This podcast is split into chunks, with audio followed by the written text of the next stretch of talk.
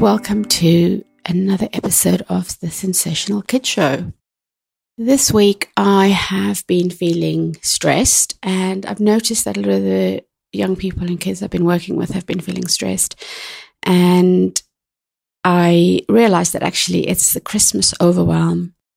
In schools, things are normally very neutral, but come Christmas and everything goes out the window. Routines are changed.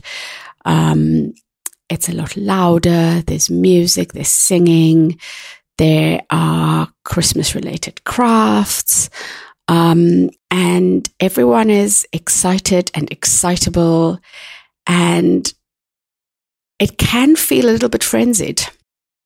Um, I know that particularly those of us who like structure and routine and things to be the same really struggle, myself included, because for six weeks, this is what everyone talks about is Christmas. And it's very, very easily to become overwhelmed. I have a lot of parents who tell me that their kids come home very dysregulated. Their kids really struggle to go into school um, and opt out of plays and nativities and going to Santa's grotto. And, and we speak about this, you know, because it's absolutely fine. If you have a child who does not want to be out there doing all the Christmas activities, then don't do it. Um, and I thought actually what we need to do for ourselves and for our kids is to find ways to combat this Christmas overwhelm, find ways to, to stop it for those of you who follow me on Instagram, I started about 10 or 11 days ago, started a sunset challenge. Um, I was speaking to someone at work, um, a really good friend, and I said to her, It's really strange now my kids are gone. I come home and the house is just so quiet. And I kind of have the dogs. And then a couple of hours later, my husband gets home and things are just very, very quiet. And she pointed out to me that she would love that kind of peace and quiet because her household is quite busy. She's got a lot on her plate. Um, and she said, You're actually really, really lucky. And I realized, Hey, hold on. I am really fortunate to be able to have this time. And what I've done is from the day after I had the, the, um, the chat with her, is I've made sure that I stop at sunset. So I check my watch, I check what time sunset is, and I try and be outside in nature. Um, and I've even been outside in the rain at about 10 minutes before or after, or roughly the time of sunset. And I have to say, stopping and pausing has been really, really calming and it's been amazing. So I've had a few days where I've had, I've seen some of the most amazing sunsets um, taken the dogs out. We've lost several balls because I've misjudged time and we've come back and it was darker. But it has been amazing. It has been quiet at that time of the evening. Um, we've been out in rain with the dogs did not want to go out. And I actually made a little video for a friend and said to her, I am freezing. It is pouring with rain, but I actually feel so alive. And I think it's really important that we think about what we can do to not become too stressed over Christmas.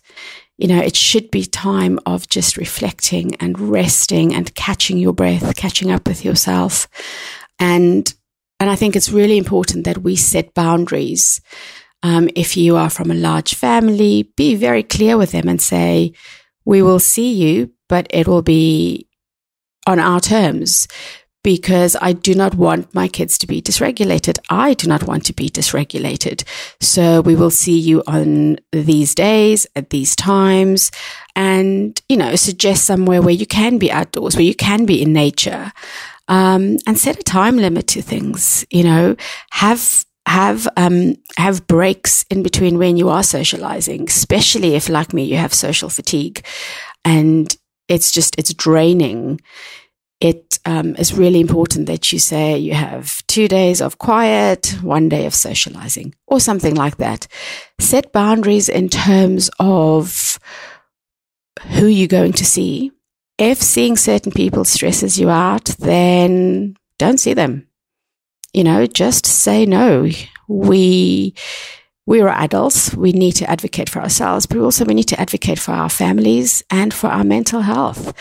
In some ways, I am quite lucky that we have had our Christmases generally away from large family gatherings because my kids are very much, they like to be quiet. They like to be at home.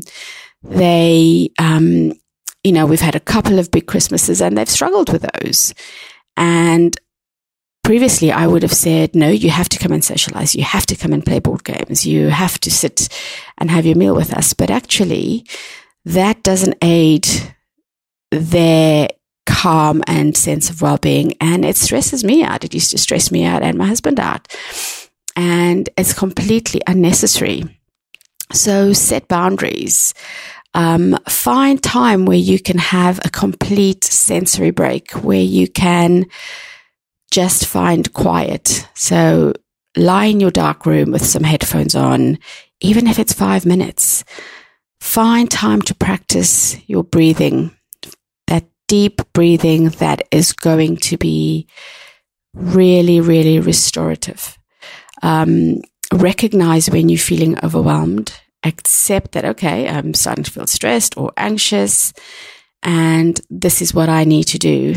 I need to practice really deep breathing. I need to find a quiet space. I need to think about what really matters to me.